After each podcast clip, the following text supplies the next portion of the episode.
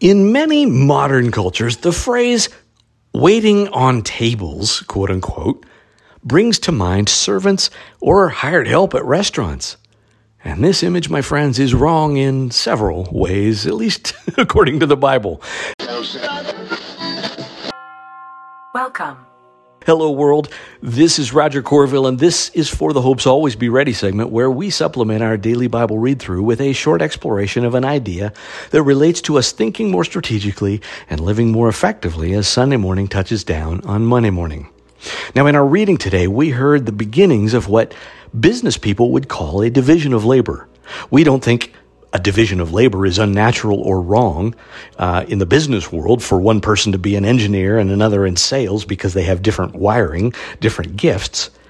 And so also it is in the church.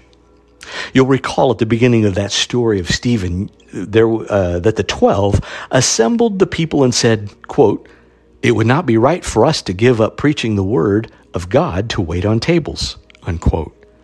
Well, my friends, that sounds like delegating the menial stuff, right? But consider this in the sense of Sunday morning touching down on Monday morning. Consider it from Conrad Gempf in his section on the New Bible Commentary. He says this For one thing, it is the job of the quote unquote head of the household to distribute the food.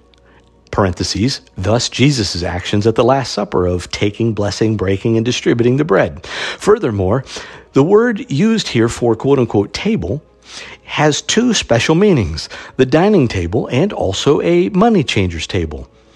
Thus, it may be that quote unquote to sit at managers' desks is as valid a paraphrase of the text as to wait on tables.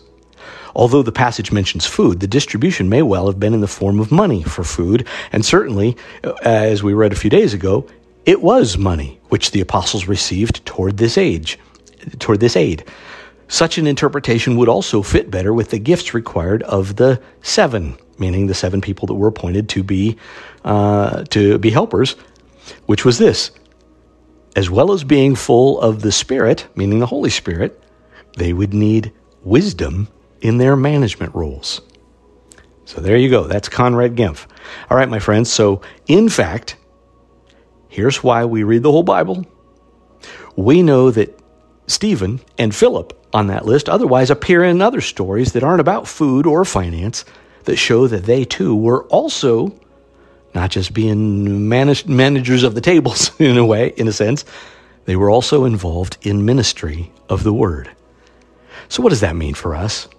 Well, I know you know, but a church elder isn't more important than the person in the prayer room or greeting people at the door, uh, and the preacher isn't more important than someone with a day job at the local hospital or or factory.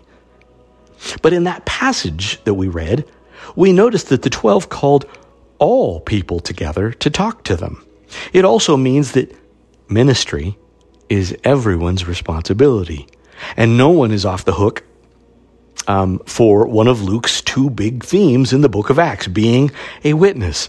We have a division of the work based on different gifts, but evangelism isn't quote unquote one of those jobs over there, my friends, or it's not quote unquote the people we sent to another country, right? One person's got the gift of prophecy, one's got the gift of teaching, one's got the gift of administration. We're all called to be witnesses. Of course, the good news is that it's not just some super apostles or your pastor or your elder that is given the substance of the other big theme the power, the dynamite, the Holy Spirit. That's the two big themes in the book of Acts, right? Power and witness. So even if, my friends, you are called to a job in the marketplace, and most are in God's economy, and maybe even particularly if you are called to a job in the marketplace. You've got a mission. Waiting on tables, so to speak, is no small thing, particularly when you do it as a witness in the power of the Spirit. I love you, my friends. Amen. Amen.